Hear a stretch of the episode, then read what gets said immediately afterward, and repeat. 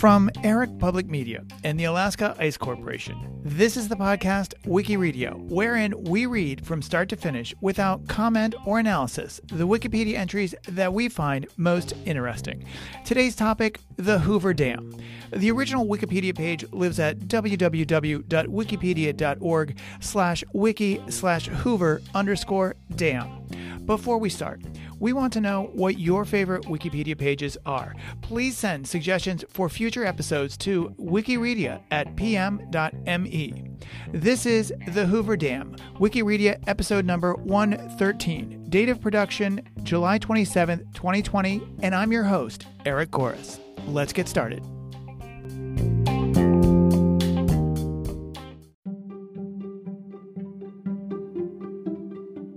Hoover Dam. The Hoover Dam is a concrete arch gravity dam in the Black Canyon of the Colorado River on the border between the states of Nevada and Arizona.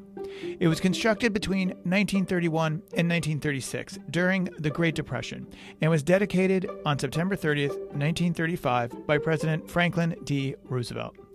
Its construction was the result of a massive effort involving thousands of workers and cost more than 100 lives. Originally known as Boulder Dam from 1933, it was officially renamed Hoover Dam for President Herbert Hoover by a joint resolution of Congress in 1947. Since about 1900, the Black Canyon and the nearby Boulder Canyon had been investigated for their potential to support a dam that would control floods, provide irrigation water, and produce hydroelectric power. In 1928, Congress authorized the project. The winning bid to build the dam was submitted by a consortium called Six Companies Incorporated, which began construction of the dam in early 1931. Such a large concrete structure had never been built before, and some of the techniques were unproven. The torrid summer weather and lack of facilities near the site also presented difficulties. Nevertheless, six companies turned the dam over to the federal government on March 1, 1936, more than two years ahead of schedule. Hoover Dam impounds Lake Mead, the largest reservoir in the United States by volume. The dam is located near Boulder City, Nevada, a municipality originally constructed for workers on the construction project about 30 miles southeast of Las Vegas, Nevada. The dam's generators provide power for public and private utilities in Nevada, Arizona, and California. Hoover Dam is a major tourist attraction. Nearly a million people tour the dam every year. The heavily traveled U.S. Route 93 ran across the dam's crest until October 2010 when the Hoover Dam bypass opened.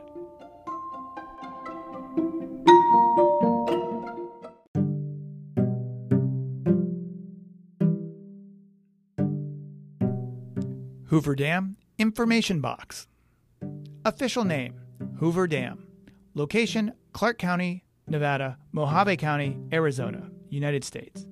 Purpose Power, flood control, water storage, regulation, recreation. Status Operational. Construction began 1931.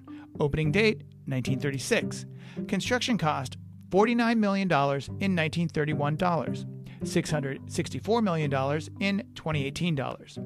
Owner, the United States government. Operator, the U.S. Bureau of Reclamation. Dams and spillways. Type of dam concrete gravity arch. Impounds Colorado River. Height 726 feet. Length 1,244 feet. Elevation at crest 1,232 feet. Width at crest 45 feet. And width at base 660 feet. Dam volume 3.250 million cubic yards. Spillway type 2. Controlled drum gate side channels. Spillway capacity 400,000 cubic feet per second. Reservoir creates Lake Mead. Total capacity 28 million acre feet. Active capacity 16 million acre feet. Inactive capacity 10 million acre feet. Catchment area 167,000 square miles. Surface area 247 square miles. Maximum length 112 miles. Maximum water depth 590 feet. Normal elevation 1,219 feet. Power station. Operator U.S. Bureau of Reclamation. Commission date 1936 to 1960. Hydraulic head 590 feet maximum. Turbines 13 130 megawatt. 2 127 megawatt, 1 68.5 megawatt, and 1 61.5 megawatt, 2 2.4 megawatts. Installed capacity 2,800 megawatts. Capacity factor 23%. Annual generation 4.2 terawatts.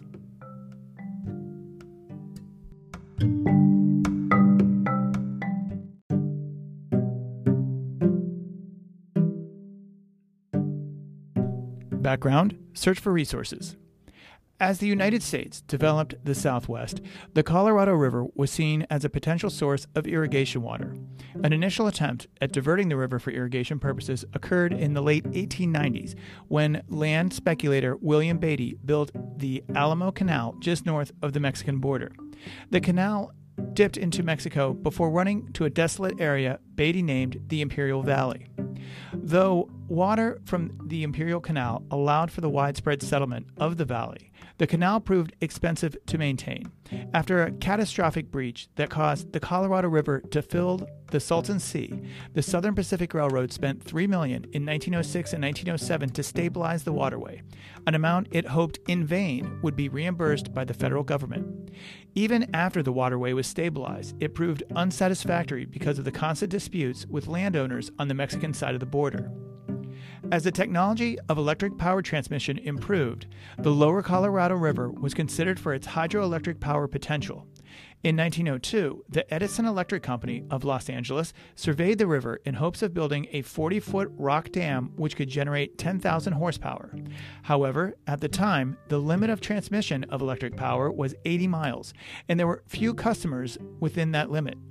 Edison allowed land options it held on the river to lapse, including an option for what became the site of the Hoover Dam. In the following years, the Bureau of Reclamation, known as the Reclamation Service at the time, also considered the lower Colorado as a site for a dam. Service Chief Arthur Powell Davis proposed using dynamite to collapse the walls of Boulder Canyon, 20 miles north of the eventual dam site, into the river. The river would carry off the smaller pieces of debris, and a dam would be built incorporating the remaining rubble. In 1922, after considering it for several years, the Reclamation Service finally rejected the proposal, citing doubts about the unproven technique and questions as to whether it would, in fact, save money.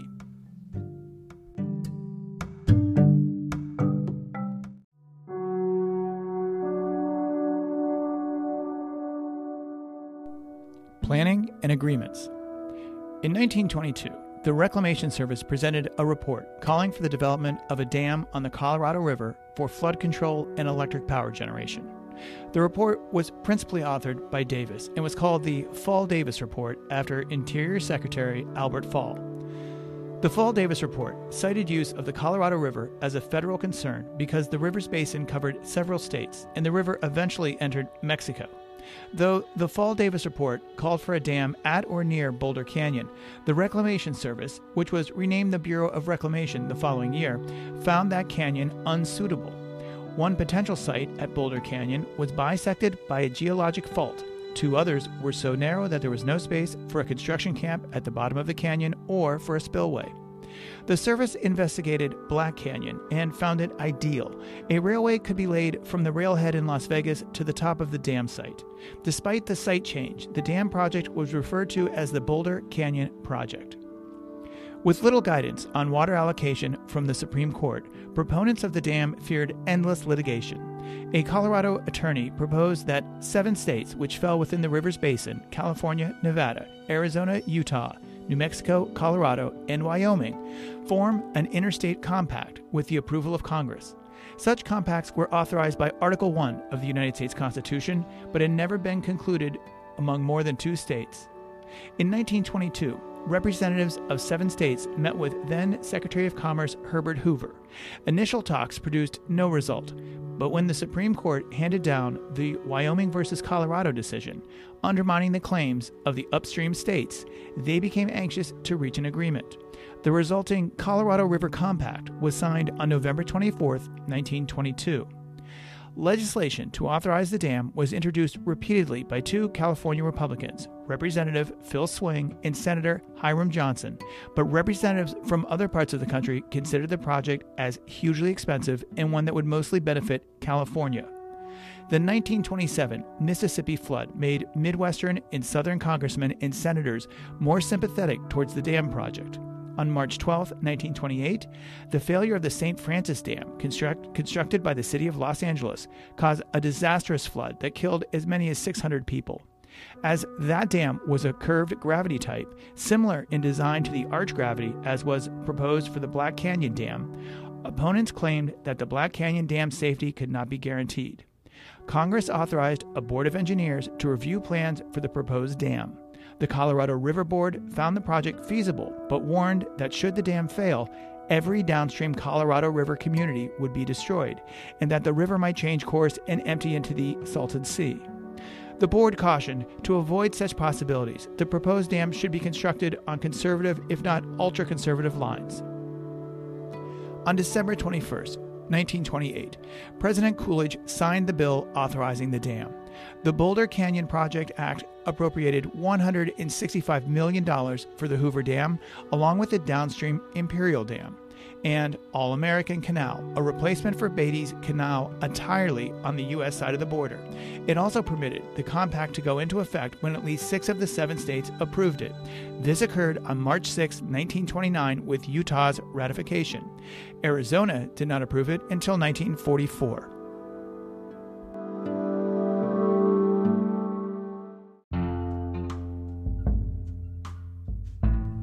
Design, preparation, and contracting. Even before Congress approved the Boulder Canyon project, the Bureau of Reclamation was considering what kind of dam should be used. Officials eventually decided on a massive concrete concrete arch gravity dam, the design of which was overseen by the Bureau's chief design engineer, John L. Savage. The monolithic dam would be thick at the bottom and thin near the top and would present a convex face towards the water above the dam. The curving arch of the dam would transmit the water's force into the abutments, in this case, the rock walls of the canyon. The wedge shaped dam would be 660 feet thick at the bottom, narrowing to 45 feet at the top, leaving room for a highway connecting Nevada and Arizona. On January 10, 1931, the Bureau made the bid documents available to interested parties at $5 a copy. The government was to provide the materials, but the contractor was to prepare the site and build the dam. The dam was described in minute detail, covering 100 pages of text and 76 drawings. A $2 million bid bond was to accompany each bid. The winner would have to post a $5 million performance bond. The, contra- the contractor had seven years to build the dam, or penalties would ensue. The Wattis brothers, heads of the Utah Construction Company, were interested in bidding on the project but lacked the money for the performance bond. They lacked sufficient resources even in combination with their longtime partners, Morrison Knudsen, which employed the nation's leading dam builder, Frank Crowe. They formed a joint venture to bid for the project with Pacific Bridge Company of Portland, Oregon, Henry J. Kaiser and Bechtel Company of San Francisco, McDonald and Kahn Limited of Los Angeles, and the J.F. Shea Company of Portland, Oregon. The joint venture was called Six Companies Incorporated, as Bechtel and Kaiser were considered one company for purposes of six in the name. The name was descriptive and was an inside joke among the San Franciscans in the bid, where Six Companies was also a Chinese benevolent association in the city. There were three valid bids, and Six Companies' bid of $48,890,955 was the lowest and within $24,000 of the confidential government estimate of what the dam would cost to build, and $5 million less than the next lowest bid. The city of Las Vegas had lobbied hard for the headquarters for the dam construction, closing its many speakeasies when the decision maker, Secretary of the Interior Ray Wilbur, came to town.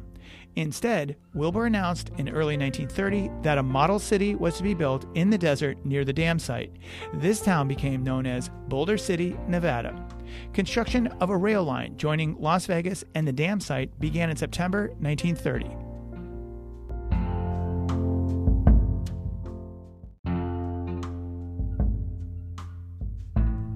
Labor force.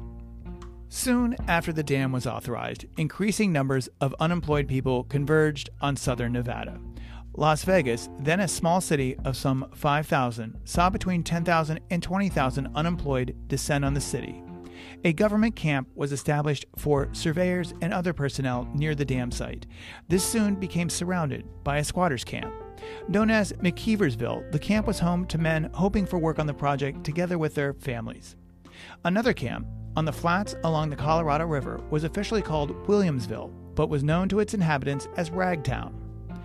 When construction began, six companies hired a large number of workers, with more than 3,000 on the payroll by 1932, and with employment peaking at 5,251 workers in July 1934.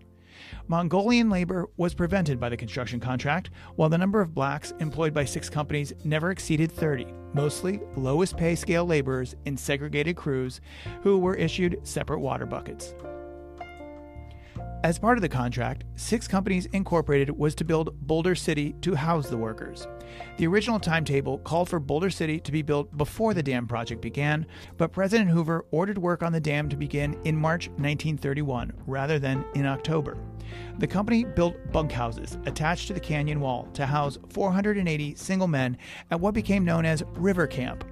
Workers with families were left to provide their own accommodations until Boulder City could be completed, and many lived in Ragtown. The site of Hoover Dam endures extremely hot weather, and the summer of 1931 was especially torrid, with the daytime high averaging 119.9 degrees Fahrenheit. 16 workers and other riverbank residents died of heat prostration between June 25th and July 26, 1931 the industrial workers of the world, the Wobblies, through though much reduced from their heyday as militant labor organizers in the early years of the century, hoped to unionize the six companies' workers by capitalizing on their discontent. They sent 11 organizers, several of whom were arrested by Las Vegas police. On August 7, 1931, the company cut wages for all tunnel workers. Although the workers sent the organizers away, not wanting to be associated with the Wobblies, they formed a committee to represent them with the company. The committee drew up a list of demands that evening and presented them to Crowe the following morning. He was noncommittal. The workers hoped that Crowe, the general superintendent of the job, would be sympathetic. Instead, he gave a scathing interview to a newspaper describing the workers as malcontents. On the morning of the 9th, Crowe met with the committee and told them that management refused their demands, was stopping all work, and was laying off the entire workforce except for a few office workers and carpenters. The workers were given until 5 p.m. to vacate the premises. Concerned that a violent confrontation was imminent, most workers took their paychecks and left for Las Vegas to await developments. Two days later, the remainder were talked into leaving by law enforcement. On August 13th, the company began hiring workers again, and two days later, the strike was called off. While the workers received none of their demands, the company guaranteed there would be no further reductions in wages. Living conditions began to improve as the first residents moved into Boulder City in late 1931. A second labor action took place in July 1935 as construction on the dam wound down, when a six companies manager altered working times to force workers to take lunch on their own time. Workers responded with a strike. Emboldened by Crowe's reversal of the lunch decree, decree, workers raised their demands to include a $1 per day raise. The company agreed to ask the federal government to supply the pay, but no money was forthcoming from Washington. The strike ended.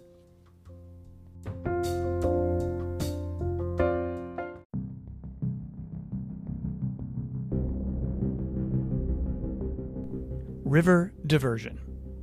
Before the dam could be built, the Colorado River needed to be diverted away from the construction site.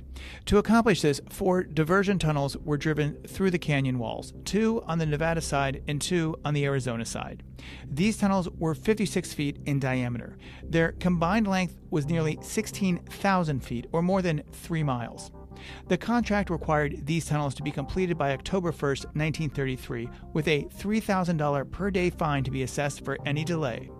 To meet the deadline, six companies had to complete work by early 1933, since only in late fall and winter the water level was in the river was low enough to safely divert. Tunneling began at the lower portals of the Nevada tunnels in May 1931. Shortly afterward, work began on two similar tunnels in the Arizona Canyon Wall. In March 1932, work began on lining the tunnels with concrete. First, the base, or invert, was poured. Gantry cranes running on rails through the entire length of each tunnel were used to place the concrete. The sidewalls were poured next. Movable sections of steel forms were used for the sidewalls. Finally, using pneumatic guns, the overheads were filled in. The concrete lining is 3 feet thick, reducing the finished tunnel diameter to 50 feet. The river was diverted into the two Arizona tunnels on November 13, 1932. The Nevada tunnels were kept in reserve for high water. This was done by exploding a temporary cofferdam protecting the Arizona tunnels, while at the same time dumping rubble into the river until its natural course was blocked. Following the completion of the dam, the entrances to the two outer diversion tunnels were sealed off at the opening and halfway through the tunnels with large concrete plugs. The downstream halves of the tunnels following the inner plugs are now the main bodies of the spillway tunnels. The inner diversion tunnels were plugged at approximately one third of their length, beyond which they now carry steel pipes connecting the intake towers to the power plant and the outlet works. The inner tunnel's outlets are equipped with gates that can be closed to drain the tunnels for maintenance.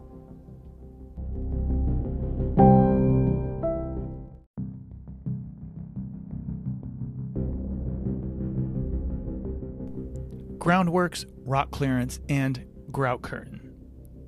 To protect the construction site from the Colorado River and to facilitate the river's diversion, two cofferdams were constructed.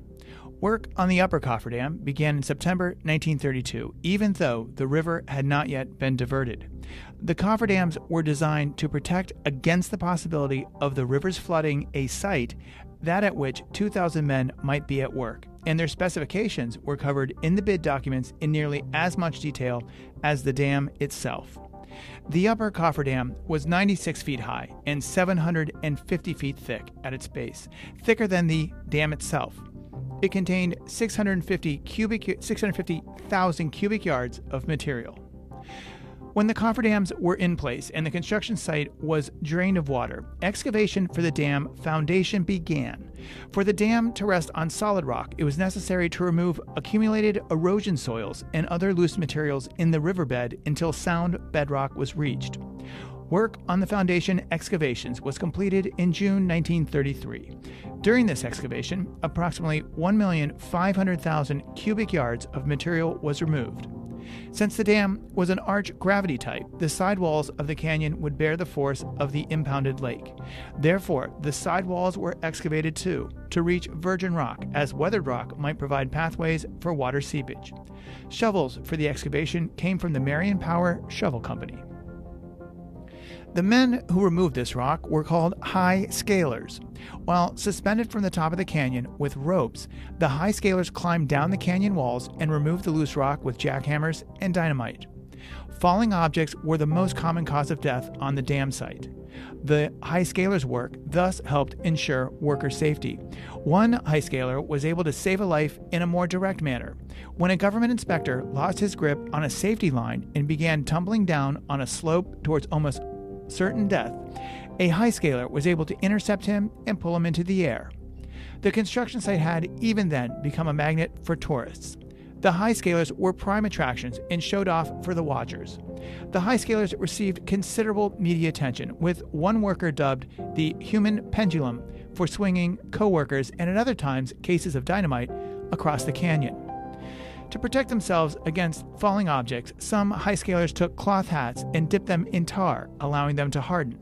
When workers wearing such headgear were struck hard enough to inflict broken jaws, they sustained no skull damage.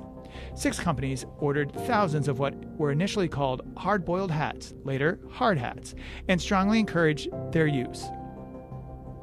The cleared underlying rock foundation of the dam site was reinforced with a grout, forming a grout curtain.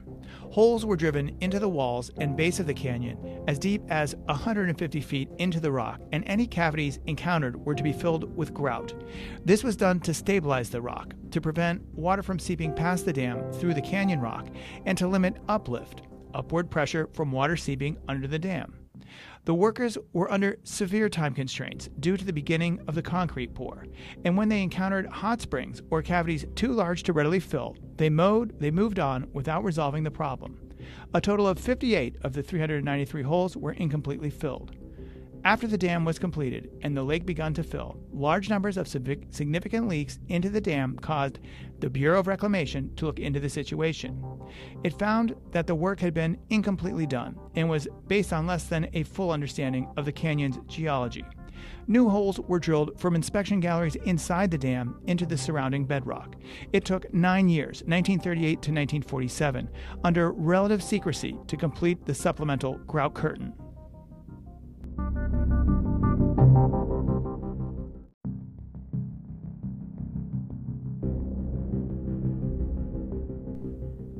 Concrete.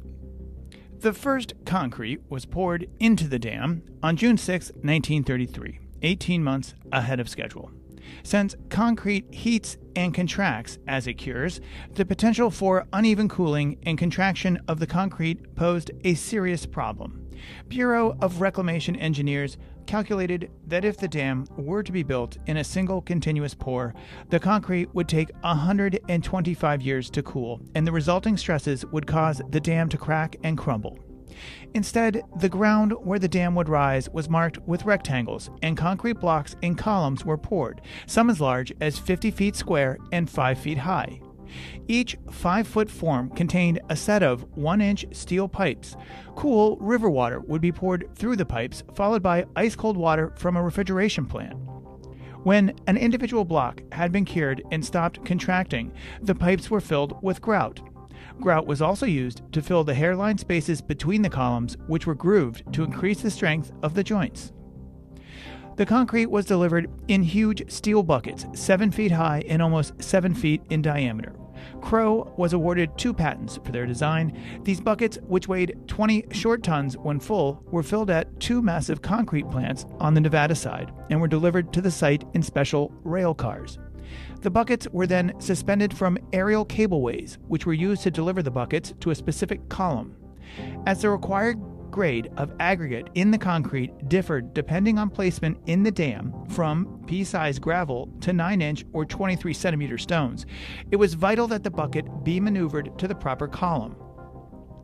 When the bottom of the bucket opened up, disgorging 8 cubic yards of concrete, a team of men worked it throughout the form.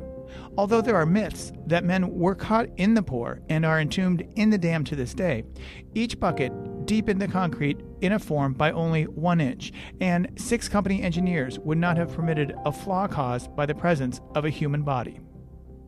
A total of 3,250 cubic yards of concrete was used in the dam before concrete pouring ceased on May 29, 1935.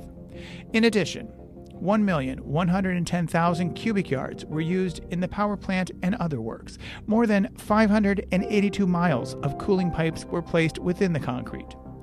Overall, there is enough concrete in the dam to pave a two lane highway from San Francisco to New York.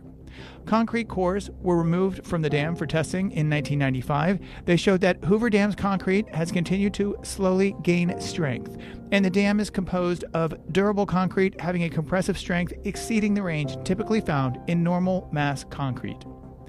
Hoover Dam concrete is not subject to alkali silica reaction, as the Hoover Dam builders happen to use non reactive aggregate, unlike, unlike that at a downstream Parker Dam, where ASR has caused measurable deterioration.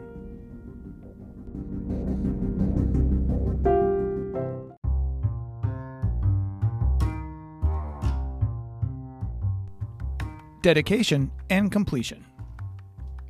With most work finished on the dam itself, a formal dedication ceremony was arranged for September 30th, 1935, to coincide with a Western tour being made by President Franklin D. Roosevelt.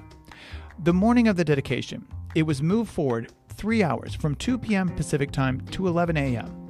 This was done because Secretary of the Interior Harold L. Ickes had reserved a radio slot for the president for 2 p.m but officials did not realize until the day of the ceremony that the slot was for 2 p.m. Eastern Time. Despite the change in the ceremony time and the temperatures of 102 degrees Fahrenheit, 10,000 people were present for the president's speech, in which he avoided mentioning the name of former President Hoover, who was not invited to the ceremony.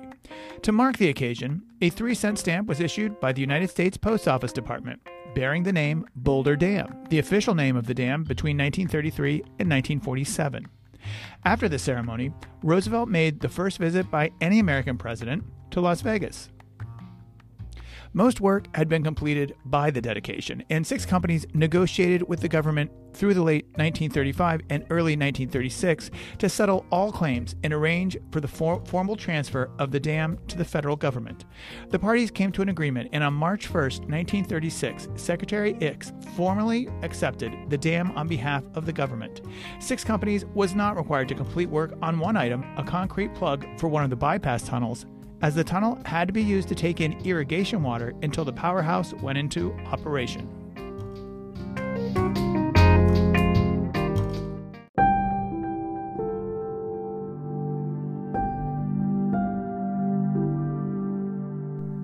Construction deaths.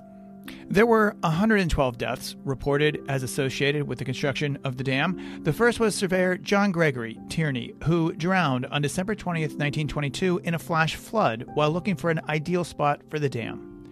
The official list's final death occurred on December 20th, 1935, when Patrick Tierney, electrician's helper, and the son of J. Tierney fell from one of two Arizona side intake towers. Included in the fatality list are three workers who took their own lives on site, one in 1932 and two in 1933.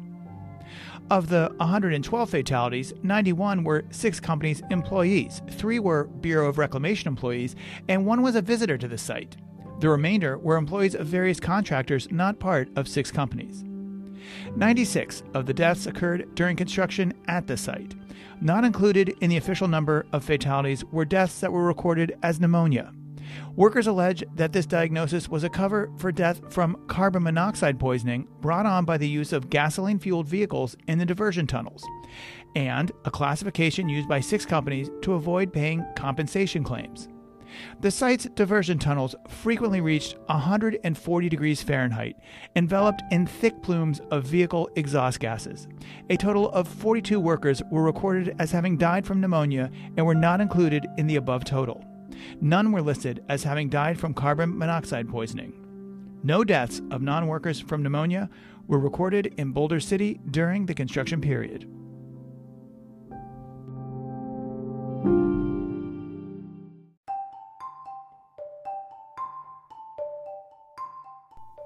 Architectural style.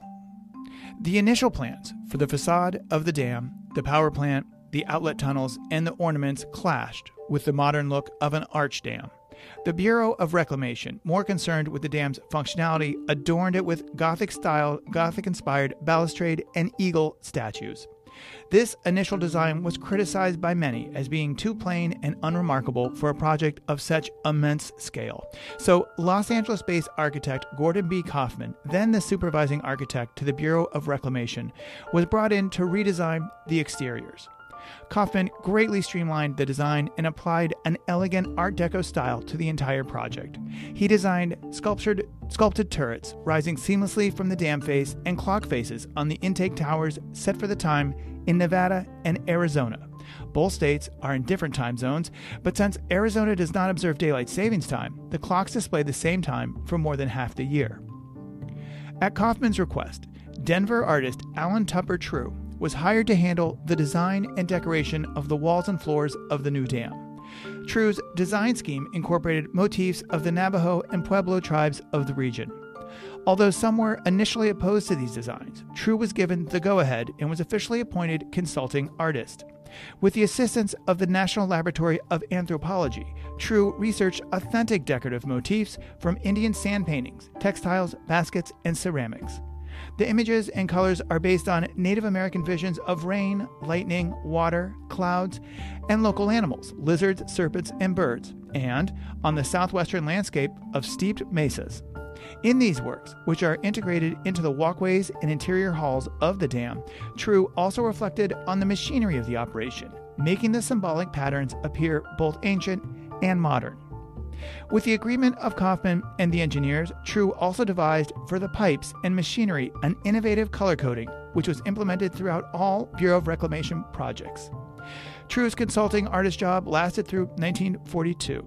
It was extended so he could complete design work for the Parker, Shasta, and Grand Coulee dams and power plants. True's work on the Hoover Dam was humorously referred to in a poem published in The New Yorker, part of which read, Lose the spark and justify the dream, but also worthy of remark will be the color scheme. Complementing Kaufmann and True's work, sculptor Oskar J.W. Hansen designed many of the sculptures on and around the dam. His works include the Monument of Dedication Plaza, a plaque to memorialize the workers killed, and the bas reliefs on the elevator towers. In his words, Hansen wanted his work to express the immutable calm of intellectual resolution and the enormous power of trained physical strength, equally enthroned in placid triumph of scientific accomplishment, because the building of the Hoover Dam belongs to the sagas of the daring. Hansen's Dedication Plaza on the Nevada abutment contains a sculpture of two winged figures flanking a flagpole. Surrounding the base of the monument is a terrazzo floor embedded with a star map. The map depicts the northern hemisphere sky at the moment of President Roosevelt's dedication of the dam. This is intended to help future astronomers, if necessary, calculate the exact date of dedication. The 30 foot high bronze figures, dubbed Winged Figures of the Republic, were both formed in a continuous pour. To put such large bronzes into place without marring the highly polished bronze surface, they were placed on ice and guided into position as the ice melted. Hansen's bas relief on the Nevada Elevator Tower depicts the benefits of the dam flood control, navigation, irrigation, water storage, and power. The bas relief on the Arizona elevator depicts, in his words, the visages of those Indian tribes who have inhabited mountains and plains from ages distant.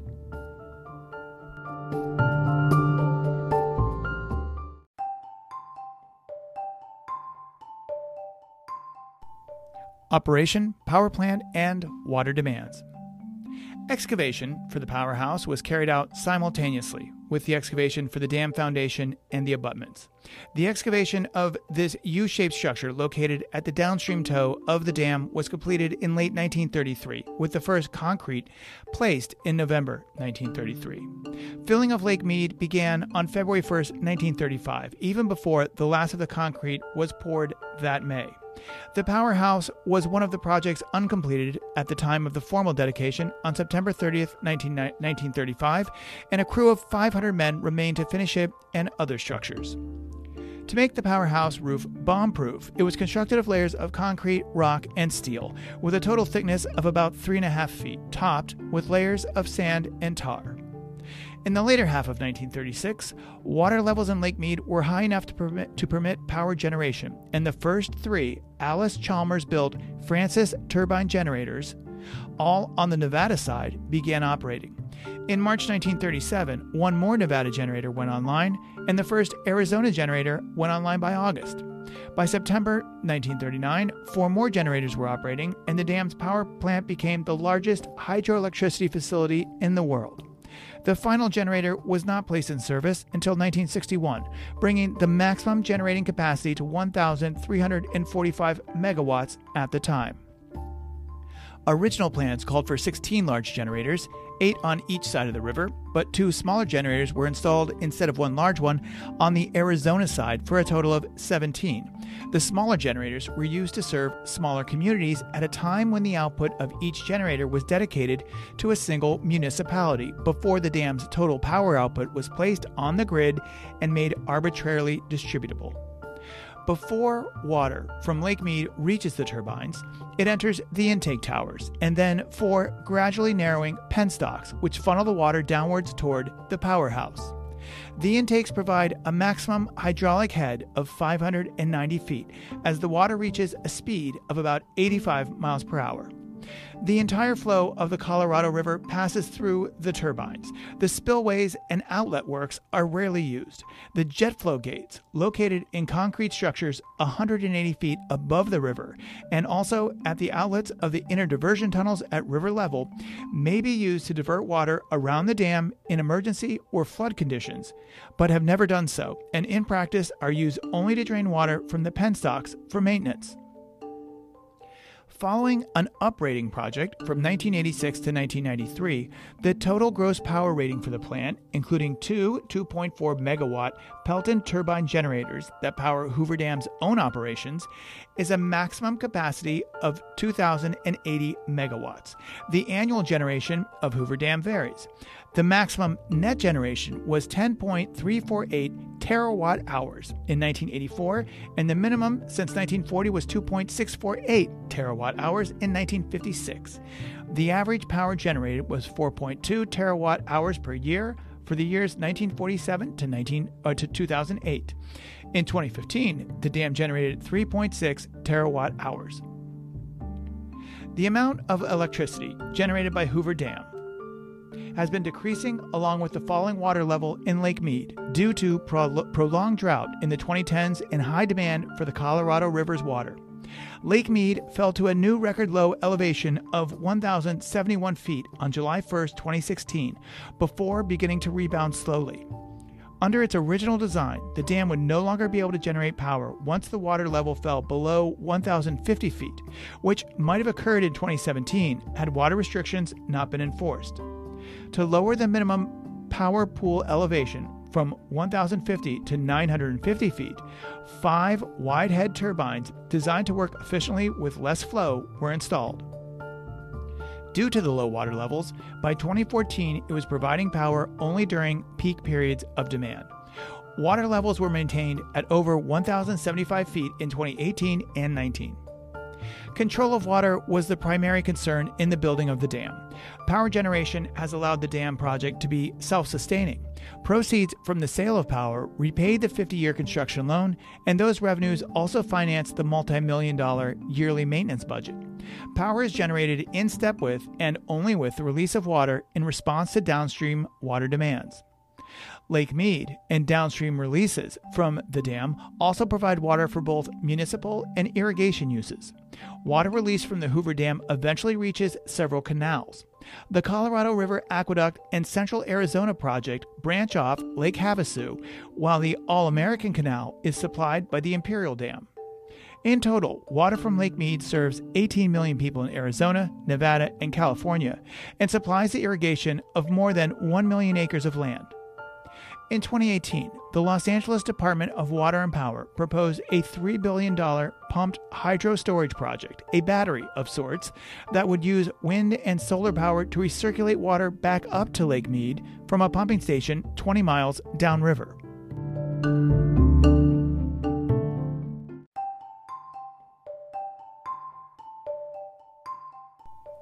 Spillways, roadways, and tourism. The dam is protected against overtopping by two spillways. The spillway entrances are located behind each dam abutment, running roughly parallel to the canyon walls. The spillway entrance arrangement forms a classic side flow, with each spillway containing four 100 foot long and 16 foot wide steel drum gates.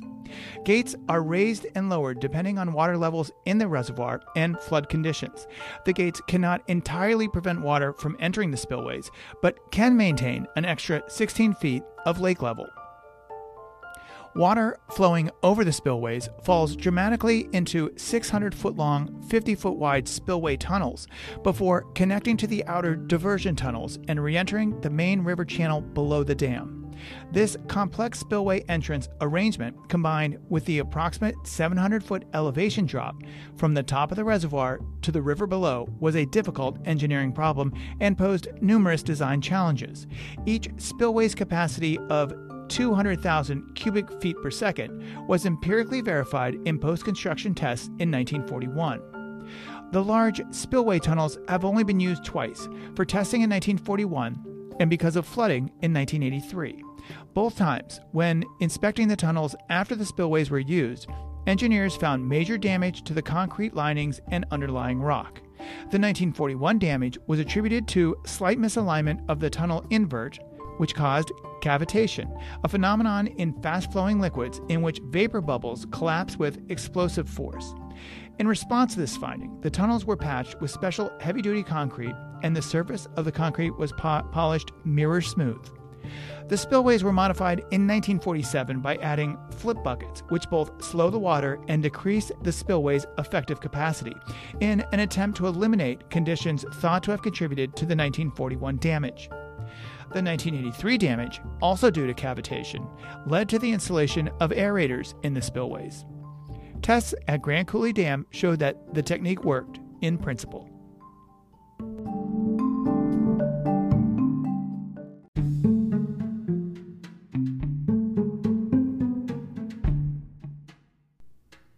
There are two lanes for automobile traffic across the top of the dam, which formerly served as the Colorado River crossing for U.S. Route 93. In the wake of the September 11, 2001 terrorist attacks, authorities expressed security concerns and the Hoover Dam bypass project was expedited. Pending the completion of the bypass, restricted traffic was permitted over Hoover Dam. Some types of vehicles were inspected prior to crossing the dam, while semi trailer trucks, buses carrying luggage, and enclosed box trucks over 40 feet long were not allowed on the dam at all and were diverted to U.S. Route 95 or Nevada State Route 163 or 68. The four lane Hoover Dam bypass opened on October 19, 2010. It includes a composite steel and concrete arch bridge, the Mike O'Callaghan Pat Tillman Memorial Bridge, 1,500 feet downstream from the dam. With the opening of the bypass, through traffic is no longer allowed across Hoover Dam. Dam visitors are allowed to use the existing roadway to approach from the Nevada side and cross to parking lots and other facilities on the Arizona side. Hoover Dam opened for tours in 1937 after its completion, but following Japan's attack on Pearl Harbor in December 7, 1941, it was closed to the public when the United States entered World War II, during which only authorized traffic in convoys was permitted. After the war, it reopened September 2, 1945, and by 1953, annual attendance had risen to 448,081 visitors. The dam closed on November 25, 1963 and March 31, 1969, days of mourning in remembrance of President Kennedy and Eisenhower. In 1935, a new visitor center was built, and the following year, visits exceeded 1 million people for the first time. The dam closed again to the public on September 11, 2001. Modified tours were resumed in December, and a new Discovery tour was added the following year. Today, nearly a million people per year take the tours of the dam offered by the Bureau of Reclamation. Increased security concerns by the government have led to most of the interior structure being inaccessible to tourists. As a result, few of True's decorations can now be seen by visitors. Visitors can only purchase tickets on site and have the option of a guided tour of the whole facility or only the power plant area. The only self guided tour option is for the visitor center itself, where visitors can view various exhibits and enjoy a 360 degree view of the dam.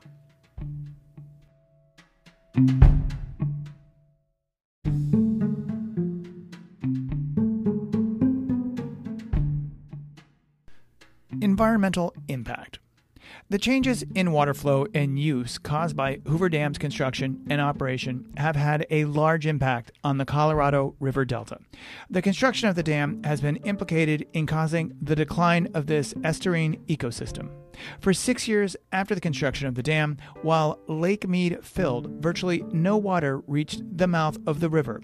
The delta's estuary, which once had a freshwater saltwater mixing zone stretching 40 miles south of the river's mouth, was turned into an inverse estuary where the level of salinity was higher close to the river's mouth. The Colorado River had experienced natural flooding before the construction of the Hoover Dam.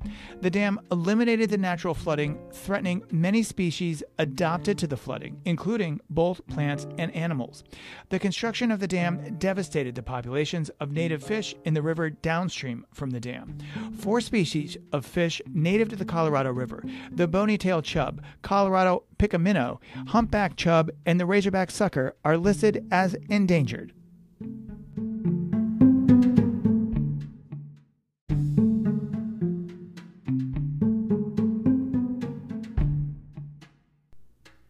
Naming controversy. During the years of lobbying leading up to the passage of legislation authorizing the dam in 1928, the press generally referred to the dam as Boulder Dam or Boulder Canyon Dam, even though the proposed site had shifted to Black Canyon. The Boulder Canyon Project Act of 1928, the BCPA, never mentioned a proposed name or title for the dam. The BCPA merely allows the governments to construct, operate, and maintain a dam and incidental works in the mainstream of the Colorado River at Black Canyon or Boulder Canyon. When Secretary Wilbur spoke at the ceremony starting the building of the railway between Las Vegas and the dam site on September 17, 1930. He named the dam Hoover Dam, citing a tradition of naming dams after presidents, though none had been so honored during their terms of office. Wilbur justified his choice on the ground that Hoover was the great engineer whose vision and persistence had done so much to make the dam possible. One writer complained in response that the great engineer had quickly drained, ditched, and dammed the country. After Hoover's election defeat in 1932 and the accession of the Roosevelt administration, Secretary Ickes ordered on May 13, 1933, that the dam be referred to as Boulder Dam. Ickes stated that Wilbur had been imprudent in naming the dam after a sitting president, that Congress had never ratified his choice, and that it had long been referred to as Boulder Dam. Unknown to the general public, Alter- Attorney General Homer Cummings informed Ickes that Congress had indeed used the name Hoover Dam in five different bills, appropriating money for construction of the dam.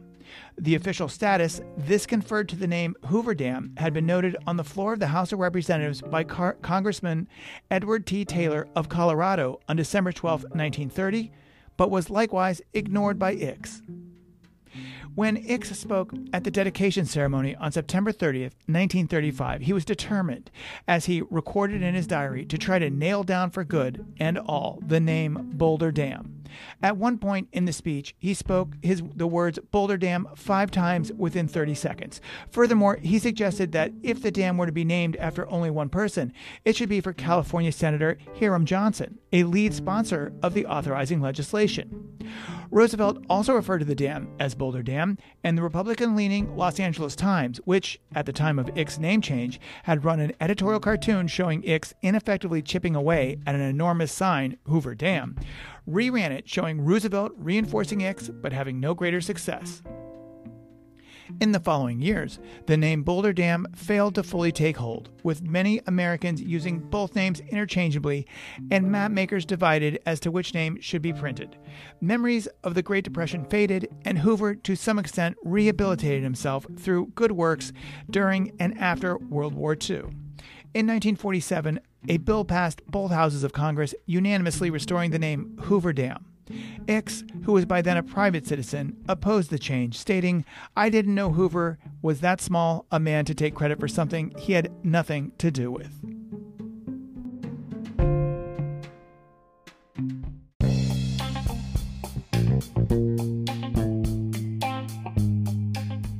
That's it for today's episode of Wikiredia.